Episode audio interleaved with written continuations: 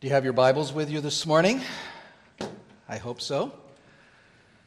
Take them out and let's turn them to Romans chapter 14 this morning, as once again we are inestimably privileged to hear from God as He speaks to us through His Word.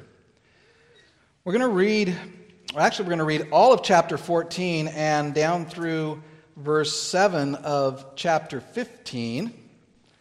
So follow along as we enter into a new uh, portion of Romans this morning. Romans 14, we'll begin reading in verse 1, and this, as I say, is God speaking to us this morning. As for the one who is weak in faith, welcome him, but not to quarrel over opinions. One person believes he may eat anything, while the weak person eats only vegetables. Let not the one who eats despise the one who abstains, and let not the one who abstains pass judgment on the one who eats, for God has welcomed him. Who are you to pass judgment on the servant of another? It is before his own master that he stands or falls, and he will be upheld, for the Lord is able to make him stand. One person esteems one day as better than another, while another esteems all days alike. Each one should be fully convinced in his own mind. The one who observes the day observes it in honor of the Lord. The one who eats, eats in honor of the Lord, since he gives thanks to God, while the one who abstains, abstains in honor of the Lord and gives thanks to God. For none of us lives to himself, and none of us dies to himself. For if we live, we live to the Lord, and if we die, we die to the Lord. So then, whether we live or whether we die, we are the Lord's.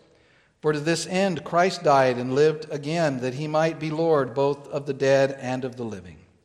Why do you pass judgment on your brother? Or you, why do you despise your brother? For we will all stand before the judgment seat of God. For it is written, As I live, says the Lord, every knee shall bow to me, and every tongue shall confess to God. So then, each of us will give an account of himself to God. Therefore, let us not pass judgment on one another any longer, but rather decide never to put a stumbling block or hindrance in the way of a brother. I know and am persuaded in the Lord Jesus that nothing is unclean in itself, but it is unclean for anyone who thinks it unclean. For if your brother is grieved by what you eat, you are no longer walking in love. By what you eat, do not destroy the one for whom Christ died.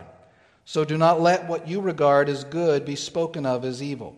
For the kingdom of God is not a matter of eating and drinking, but of righteousness and peace and joy in the Holy Spirit. Whoever thus serves Christ is acceptable to God and approved by men. So then, let us pursue what makes for peace and for mutual upbuilding. Do not, for the sake of food, destroy the work of God. Everything is indeed clean, but it is wrong for anyone to make another stumble by what he eats. It is good not to eat meat or drink wine or do anything that causes your brother to stumble. The faith that you have, keep between yourself and God. Blessed is the one who has no reason to pass judgment on himself for what he approves. But whoever has doubts is condemned if he eats, because the eating is not from faith. For whatever does not proceed from faith is sin. We who are strong have an obligation to bear with the failings of the weak and not to please ourselves. Let each of us please his neighbor for his good to build him up. For Christ did not please himself, but as it is written, the reproaches of those who reproached you fell on me. For whatever was written in former days was written for our instruction, that through endurance and through the encouragement of the Scriptures we might have hope. May the God of endurance and encouragement grant you to live in such harmony with one another in accord with Christ Jesus, that together, you may with one voice glorify the God and Father of our Lord Jesus Christ. Therefore, welcome one another as Christ has welcomed you for the glory of God. Let's pray. Lord, we thank you for your word. We thank you for uh, the scripture that we have, that we can open up and that we can read and that we know comes from you, is breathed out from you. And we know that it is for our good, for our instruction. And we pray that you would instruct us through this time, Lord, and help us as we consider these things. In Christ's name, amen. You may be seated.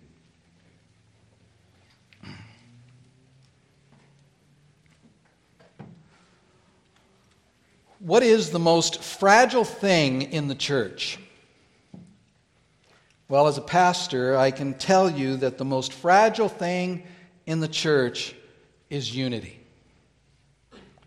And the most dangerous thing in a church is disunity, factions in the church, uh, differences and the, and the fervor with which those differences are maintained in the church, and the things sometimes over which disagreements uh, spring up, the way we deal with disagreements.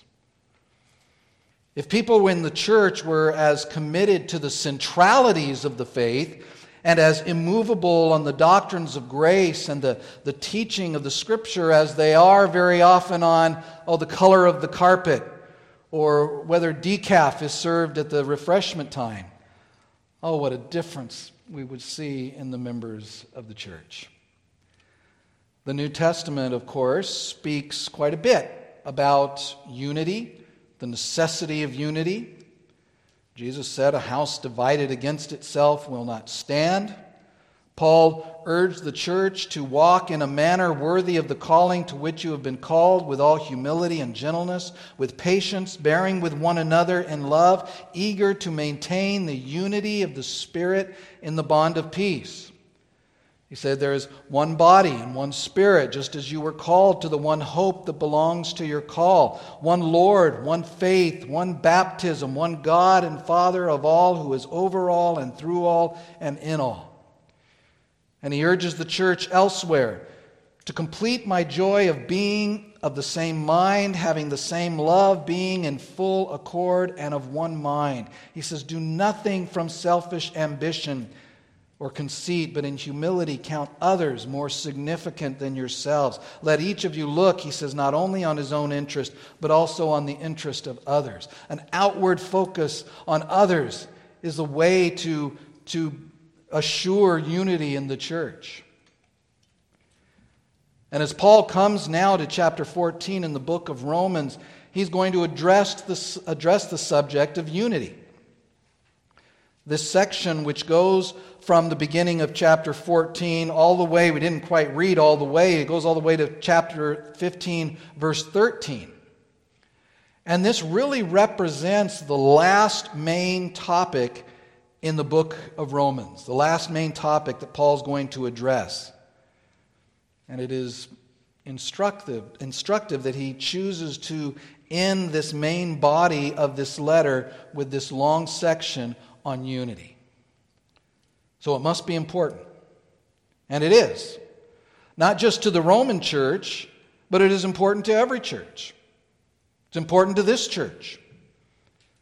So let us give these verses then our undivided attention as we work through them over the next few weeks. It'll take us a few weeks to, to work through these. And Paul approaches this topic here in this place in an interesting way. He could talk about the things, various things that, that work to destroy unity or work against unity. He could talk about gossip and how destructive that is to the unity of the church. He could talk about false doctrines or false teachings that can tear a church apart, the importance of, of those as he does in Galatians. He could talk about false teachers that come from the outside and the vain and deceptive philosophies which, which could come in and, and insert themselves into the church and cause divisions, like he does to the Colossian church. But here, Paul speaks of a specific type of disunity that was apparently a particular issue in the church of Rome. And this issue, the situation that was going on, fits in perfectly with what he's been talking about. It goes right along with, with what he has been talking about really since the beginning of chapter 12. He talks about something that is a particular aspect of our offering ourselves as living sacrifices to God. And it goes right along with his subsequent teaching in chapters 12 and 13 that we are to love one another, that we are to let that love be genuine, to be sincere, that we are to outdo one another in showing honor to one another. What we have really in this section of Romans in chapters 14 and 15 is Paul's exposition, his, his explanation of a specific expression of that love to others in the church. Now, keep in mind as we, as we look at this that in the New Testament, churches were probably no bigger than our congregation at best.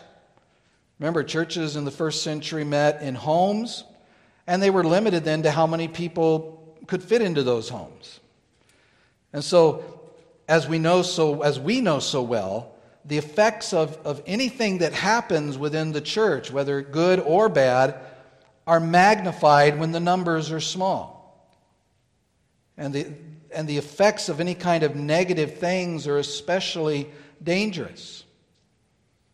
You know, we, we recognize here the, how the effects of, of something in a small congregation can be, even, even to the point of when we've got one family or two families missing for a Sunday or they're gone away, we really, it really makes a difference. We really notice it. But the negative things, the bad things, uh, are especially uh, prominent in a smaller congregation. Gossip interpersonal friction, any kind of division can have an effect beyond what you might think. It seems to be magnified within a church. And it's one of those types of situations that Paul's going to instruct us in. As I mentioned, his treatment here runs through the middle of chapter 15. This morning, we're just going to look at the, the first part of that. And we're going to look at four things. The first thing that we're going to look at is the, the expression of unity. The expression of unity. Look what he says there in verse 1 of chapter 14. He says, As for the one who is weak in faith, welcome him, but not to quarrel over opinions. So, as we begin here, and this is going to carry on all the way through this, this section, Paul deals with two groups of people that we need to define really at the outset, and we're going to begin by doing that. We need to define it properly because the categories can be misunderstood. He mentions one of them here in verse 1. He mentions those who are weak in faith. The other group that doesn't get a name until we get to the beginning of chapter 15, uh, there he speaks of those who are strong. So there are the two groups those who are weak in faith and those who are strong in faith. But what does he mean by that? What does that refer to? What does he mean? What, is, what does it mean to be weak in faith? Now, it certainly appears that, that there's something defective. I mean, he uses a, a term that we understand as a, a negative kind of term weakness. Something is defective, something is missing, something is suppressed in that first group. There's a reason that Paul chooses the term weak. It's not a compliment. But it is, after all, perhaps not as negative as we might think that it is. What does it mean? Does it mean that, that the weak people have a, a defective faith in Christ? Perhaps they're not even really Christian. Well, no, that's not the case. We'll soon see that both groups here are Christians, that they are seeking to serve the Lord with their lives. Not only are, are they Christians, but we would call them good Christians from what we can learn. There's nothing, the weak does not point to anything defective in that way. Does it mean maybe that the weak people do not believe in Christ as much as they should? No, it doesn't mean that either. And he commands here that they are to be welcomed by, in verse 1, welcomed by, presumably, and actually those who would be considered the strong in faith, that's who he's talking to at the beginning, are the strong. And he says to the weak in faith, welcome them. Well, to see what Paul does mean by weak in faith and to learn what he means by strong in faith, let's take a quick jaunt over to Galatians chapter 5. Galatians chapter 5. Paul, in the book of Galatians, a wonderful book, he has been demonstrating to his readers in no uncertain terms that the Christian is justified by faith alone apart from works, apart from any works of the law. He's pounding on that here in the book of Galatians. That the Old Testament law and obedience to that law is not intended to, nor is it able to save anyone. keeping that law, being circumcised according to the law of Moses. Those things are of no help in obtaining salvation. And as he comes to chapter 5 and to verse 1, he says this He says, For freedom, Christ has set us free. Stand firm, therefore. Do not submit again to a yoke of slavery. Because Christ has come and has fulfilled every jot and tittle of the Old Testament law on our behalf, we've been freed from having to try to, to obtain salvation. That's ridiculous to do, Paul is saying. In fact, he says that it's another gospel. In Christ, he says, we have freedom. For freedom, Christ has set us free, has set us free that we may enjoy the freedom that we have freedom from trying to earn our salvation, freedom from the curse of the law, freedom from the penalty of sin, and freedom from having to be under the thumb of the Old Testament law, the ceremonial law as well. Christ in his life and his work fulfilled everything, not just the sacrifices, we often think of those, but also all of the ceremonies, all of those other things, the feasts and the, the restrictions given under the ceremonial parts of the law. Christ has fulfilled all of that. They pointed to him, they pointed to what he would fulfill. And Paul says we have freedom in Christ from all of that. Whether we're Jew or Gentile, he says, it doesn't matter. And that gets us back to what Paul is talking about, what he means by this idea of weak faith or strong faith. And you can go back to Romans if you would turn to Galatians.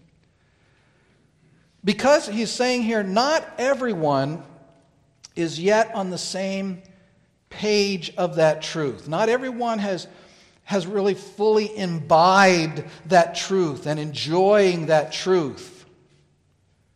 Not everyone has the same strength of faith in that regard. You see, sometimes we use the word faith or belief in a way where we're talking specifically about one's trust in and reliance on the divine person and the finished work of Jesus Christ and his atonement for their sins. This belief is the instrument by which we receive the free gift of salvation. That's one way that we use the idea of faith and belief. But at other times in the scripture, Belief or believing has the notion of believing that something is true or legitimate. So sometimes faith is belief in something, and at other times it is belief that something. Here in Romans 14, it's the latter. It's belief that something. When Paul describes someone in the church here as weak in faith, he's not saying that their faith in Christ as Savior and as Lord is somehow deficient.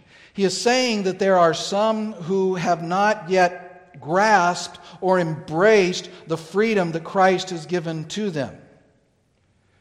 These are believers who have not yet realized that their faith in Christ has freed them from especially certain ritual observances, aspects of the Old Testament ceremonial law. And, and they believe, these weak in faith, believe that they are and are conscience bound to continue to observe some of these things. And Paul's point here is that those people, though of course Paul would, would wish that they would become strong, that is, that they would become convinced of, of the appropriate freedom that they have in Christ through the gospel. That at this point, that their relative weakness and, and others' relative strength in the church, he is saying here, and his point here is that those relative weaknesses or strengths must not be a cause of division in the church. That's Paul's point throughout this section. So he's speaking in verse 1, as I said, to the strong regarding the weak. And he says to the strong, As for the one who is weak in the faith, welcome him. Welcome the weak, Paul says. Welcome him into your number. Welcome him as a full brother.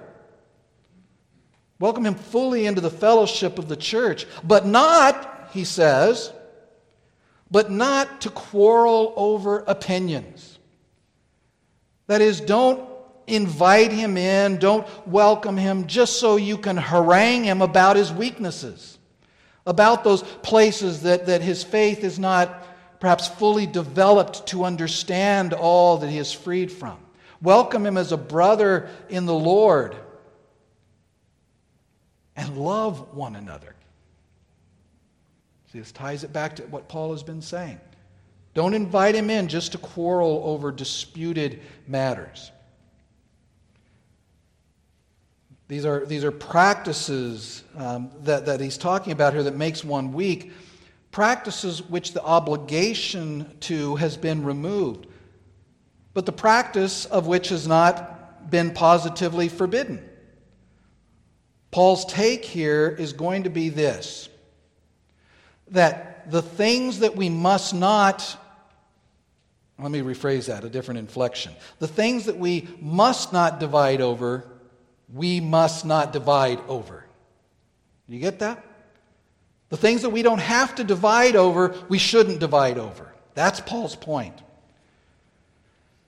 Now we have to be careful. Not every difference is to be welcomed into the church. There is a huge difference between what Paul is talking about here in Romans 14, what are sometimes called disputed matters. Uh, sometimes we use the Greek word adiaphora, things indifferent. There's a huge difference between those things and what we would call false teaching, false doctrine. And Paul is saying that those who believe these adiaphora or have a particular opinion on them are to be welcomed. They're to be accepted as brothers. Whereas, he says elsewhere, that those who bring false teaching, false doctrines on substantive issues, well, we were just in Galatians 1, right? Or in Galatians. And in Galatians 1, Paul says that even if we or an angel from heaven came and preached to you any other gospel than what you received from us, that he is to be considered accursed. So you can get the things he's going to talk about here in Romans 14 wrong and, we're and are to be welcomed. But you can't get the things like the gospel wrong.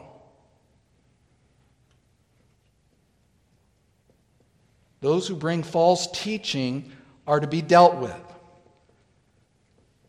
Those who bring, bring division into a church are to be dealt with. That's part of the work, the job of the elders of a church is to guard it against false doctrines and those who bring them, so that the sheep of the flock will not, as he says in Ephesians, be tossed to and fro by every wind of doctrine. As important as unity in the congregation of the body of Christ is, it must always be unity around truth. Because without truth, faithful teaching regarding the Word of God, without that, there can't be any true unity. But those things, those serious types of things, are not Paul's subject here. Here he's concerned with unity in the church not being disrupted by either the weak or the strong and their attitudes towards the other party in regard to indifferent matters.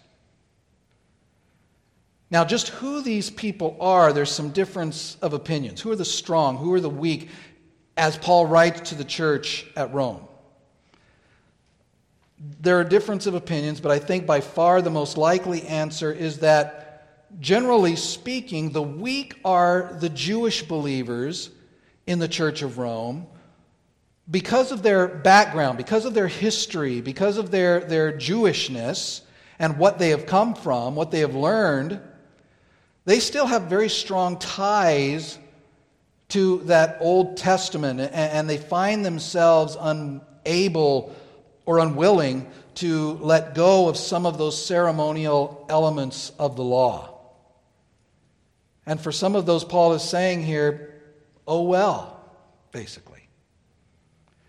The strong, on the other hand, are, are more likely, generally, again, the Gentile believers who don't have those aspects of the Old Testament that Paul teaches that have been removed, uh, we say have been abrogated through the work of Christ, that those things are not a part of their psyche like they would be to the Jewish believers. Now, I say generally speaking because there's one notable exception to that, and that's Paul himself. He is a Jewish believer, but he considers himself, we'll see it over in chapter 15, that he considers himself among the strong. In fact, if you look at verse 1 of chapter 15, he says, We who are strong, including himself in that category.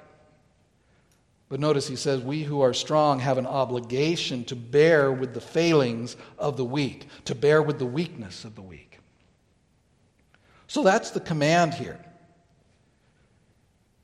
And then Paul's going to give us a couple of examples to show us what he's talking about. Two examples, and there will be a third that, that, that is mentioned briefly a little later, but basically two examples. The first example relates to differences of opinion regarding food. Verse 2 he says, One person believes he may eat anything, while the weak person eats only vegetables. So the first difference, the first adiaphora, the first point of, of disputed things uh, is this idea of the food that one can eat. You see, this is not an issue of salvation, not a cardinal doctrine of the church, it's not part of the gospel, narrowly defined. It is, by Paul's inclusion of it here, an indifferent issue. He says that one person in the church believes he may eat anything. Well, this would be the person that falls into the strong category, as Paul is laying this out. Such a person knows that, that the restrictions over clean and unclean food have been removed in the New Testament. Mark, uh, in his gospel, records Jesus' words in Mark 7 18 that, that whatever goes into a person from outside cannot defile him. And then Mark adds this thus he declared all foods clean. And then, of course, there's that episode in Acts chapter 10 with, with Peter.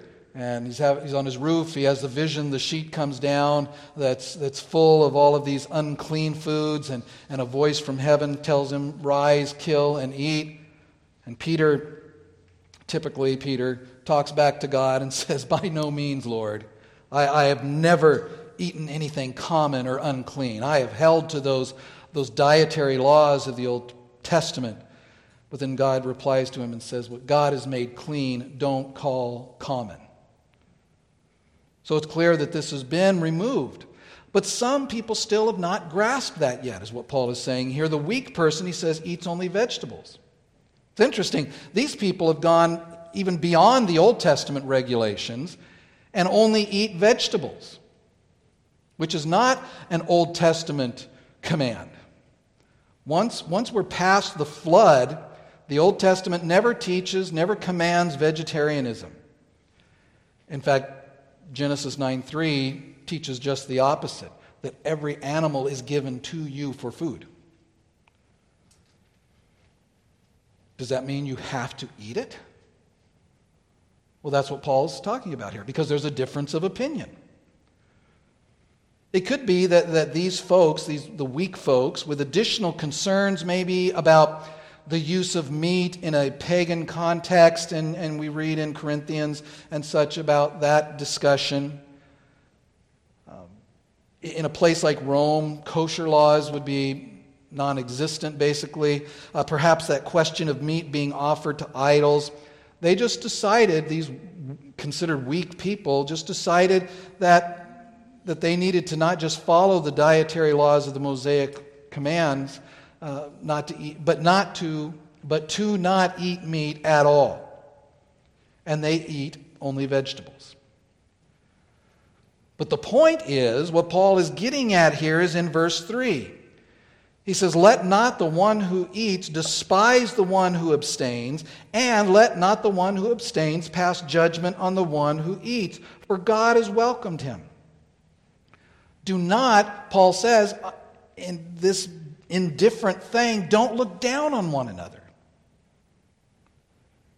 And by the way, it can go both ways. We'll, we'll continue to see that here. He says, The one who is able to eat these things without troubling their conscience must not be despised by the one who abstains. It goes both ways. But the one who abstains, the one who eats only vegetables, is not, Paul says, to pass judgment on the one who eats. So, the temptation to judge one another on these types of things, and these are examples, we can think of other things in, in our situation that fit these things. Our temptation is to judge one another on both sides. You know, the one who eats everything may look at the one who doesn't and sort of dismiss him and, and mock him as immature to disdain him as, as hung up on those old requirements. But on the other hand, the weak may look at those who eat as indulging in license and not being uh, particular enough. And they may see themselves, the weak may see themselves as sort of the righteous remnant in the church, the truly devoted to God and His Word, and despise the other or to pass judgment on them. Neither is appropriate. That's Paul's point. Because both tend toward disunity. This is not an issue to divide over, and therefore you must not divide over it. Even though Paul begins with the command to the strong that the weak person must be welcomed, here at the end of verse 3, he, he, he is sort of emphasizing the responsibility of the weaker brother not to pass judgment on the one who eats all things. He says that the weak must not pass judgment on the strong because God has welcomed him. Which he then elaborates in verse 4. He says, Who are you to pass judgment on the servant of another? So, a, a, very strongly worded question. It, it harkens back to Romans chapter 9, where he says, Who are you to answer back to God? Here he says, Who are you to pass judgment on the servant of another? It is before his own master that he stands or falls, and he will be upheld, for the Lord is able to make him stand. In these situations, Paul says, It is not your job. It is not the job of the weaker brother to pass judgment. It's above their pay grade. God is the one who will deal with that. God is his judge, not you. God is his Lord, not you. And, Paul says, the Lord, our brothers and sisters, uh, are, are not that. They are not our servants, they are the Lord's servants. So, for those who, who are able to eat anything, they should not despise those who can't, and those who can't should not pass judgment on those who can. Let's look at a second example. Paul moves here from the question of food and what may or may not be eaten to the subject of the Old Testament patterns of days. In verse 5, he says, One person esteems one day as better than another, while another esteems all days alike. Each one should be fully convinced in his own mind. See, so now the question here is, is what, what is he talking about? What day or what days is Paul referring to? Well, unfortunately, he doesn't give us any help. He doesn't help to, to show us what he's talking about. There were many days that were of great importance to the Jews, and many of them would fit this situation. Festivals. Remember the Old Testament festivals? There were days of fasting. There were weekly uh, seventh day Jewish sab- the Sabbath, and so on. Perhaps Paul's vagueness is intentional here, and that we should include any or all of these in Paul's statement here. And while he doesn't use the term weak or strong here, he's clearly still talking about the same two groups. And clearly, the one who is weak in faith would be the one who, verse 5 says, esteems one day better than another. And this because the Old Testament ceremonial law esteemed some days as higher than others, some as more important, some as more holy than another.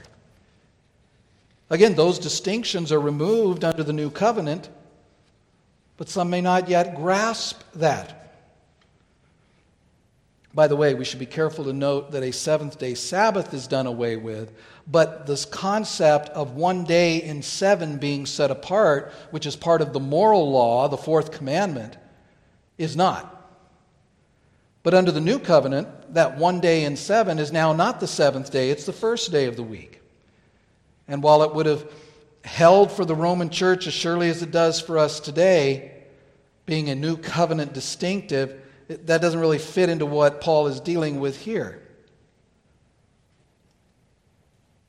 So there are some who believe that some days are more important than others. And the others, the strong, Paul said, would be those who would recognize that those distinctions have passed away, and therefore he esteems all days alike.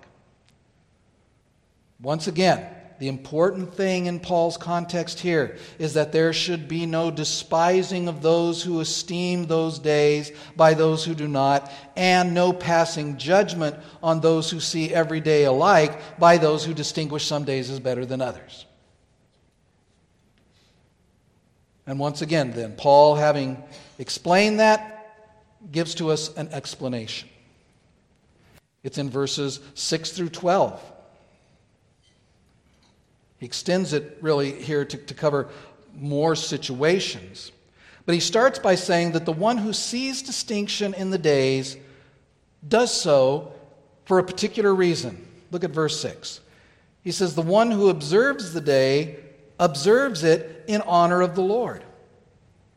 The one who eats, see, he's expanding that now, eats in honor of the Lord, since he gives thanks to God, while the one who abstains, abstains in honor of the Lord and gives thanks to God. So he says that the one who observes special days observes it, observes those days in honor of the Lord. They've not yet grown to the place where they're able to set aside celebrating special days from the Mosaic law, those feasts and Sabbaths and things like that but others have. Now, once again, let's make a critical qualification here. And this is Paul's assumption that, that is part of the situation he is addressing. That is, that these who are distinguishing days, he says, are doing so in honor of the Lord. See, these are not people who think that by keeping a day or keeping any aspect, by eating certain things or, or keeping any aspect of the ceremonial law, that they are making themselves right with God. He's not talking about people who have like fallen off into that error. This is rather, both of these situations and other situations like it are, are the attitude of a true Christian who knows that he is saved by grace through faith and is now seeking to honor God either by his keeping of certain days or by his not keeping of certain days, of eating only vegetables or holding to any other indifferent thing due to not yet understanding of the things that have been done away with. He's not mature in his faith. But the weak do what they do in this case in honor of the Lord. The strong, the one who eats, the one who esteems all days alike, does so in honor of the Lord. The one who does not eat meat does it in honor of the Lord. Both do it to honor the Lord, and both give thanks to God for what they receive and for what they eat. In verses 7 through 12, then, Paul says, For none of us lives to himself, and none of us dies to himself. For if we live, we live to the Lord, and if we die, we die to the Lord. So then, whether we live or whether we die, we are the Lord's. For to this end Christ died and lived again, that he might be both Lord both of the dead and of the living. He says, Why do you pass judgment on your brothers? Or why do you despise your brother? For we will all stand before the judgment seat of God. For it is written, As I live, says the Lord, every knee shall bow to me, and every tongue shall confess to God. So then each of us will give account of himself to God. Each one of us, Paul is saying, everyone in the church who is a true believer, was bought, was purchased by Christ, and we are his. He is our Savior. He is our Lord. He is our Master. He is the one that we serve. He is the one before whom we stand or fall. Paul is saying that whatever we do, we do as a servant of Christ. He brings in the judgment. He says at the end, we're all each individually going to stand before God. Not before you, strong person, not before you, weak person, but before God. These indifferent things are not ours to judge, are not ours to separate over, are not ours to quarrel over. We can discuss them. The Bible talks about iron sharpening iron. We can seek to help one another grow. But as Paul said at the beginning, we welcome one another. In the case of these indifferent things, Paul is saying again, the key thing is that the one whose conscience allows him to eat all things, as well as the one who does not, the one who holds up certain days as holy and those who count all days the same, making no distinction between those days. They are doing these things as unto the Lord. And Paul says that's what's important. Remember 1 Corinthians 10:31. It says whether you eat or drink or whatever you do, do all to the glory of God. That's what's important. And we need to understand that with one another. If you disagree with me on one of these types of indifferent things, I need to understand that you are holding to your opinion because you seek to honor the Lord in it. And you need to do the same for me.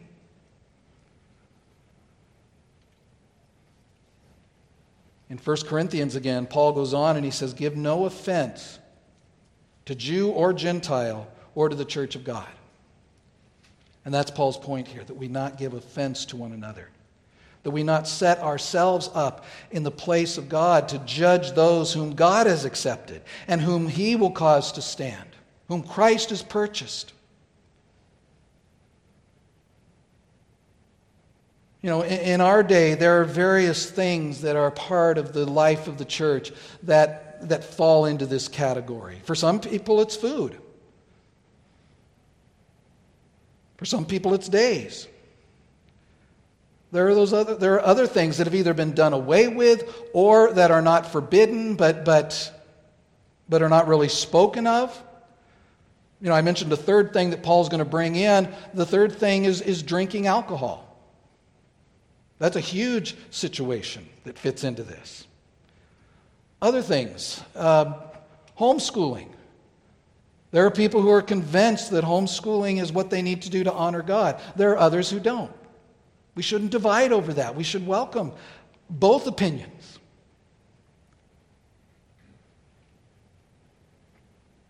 Now, once again, though, before we wrap up here, let me mention again we are talking about indifferent things. We're talking about those things from which Christ has freed us, but which doing does not condemn us. Does the Bible say you shall not celebrate the Feast of Booths? No. That you must not celebrate the Passover? Does the Bible say you must eat meat? No. These things are adiaphora indifferent. And there are some people, though, who want to apply Paul's instruction here to all of the teachings of the Bible. To say that the only thing that is important in the church or the beliefs of the church is one's intent, is one's attitude. As long as you have a good attitude, you can believe whatever you want. But that's not true. You can't just plug any issue into what Paul says in verses 6 or 7. Tell me how this sounds. The one who commits adultery commits adultery in honor of the Lord. The one who refuses to forgive his brother refuses in honor of the Lord. The one who creates division creates division in honor of the Lord. We know that those things do not honor the Lord and they cannot be made to honor the Lord. But in these cases, in the indifferent things that Paul is discussing, the critical thing is, is the heart.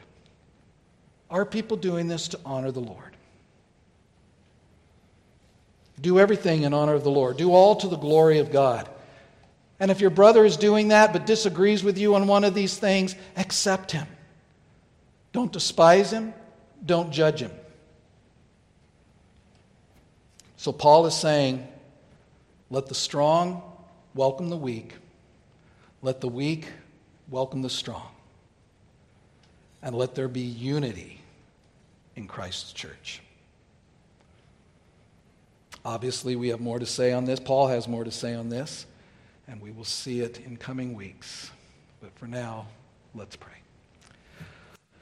Our Father, we thank you for the church. We thank you for the one Lord, one faith, one baptism, one God who is Father of all. We thank you for the unity of the Spirit that we have. And we pray, Lord, that you would help us as Paul instructs here, to maintain that unity, to foster that unity, to encourage that unity.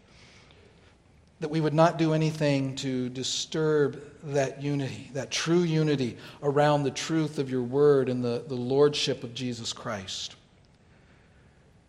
We pray, Father, that you would help us to see the things that are indifferent and the things that are critical, the things that we must divide over. But Father, help us to know that if it is not something that we must divide over, that we must not divide over it. Give us a heart of love for one another. Grant us unity within our congregation. Help us, Lord, to, to put up with one another and our varying opinions. Lord, we know that there is no one among us who has every aspect of their ethic perfectly right. So we pray for your grace as well. And help us to show grace to one another. And may the King of the church be glorified because of it. And it's in his name that we pray. Amen.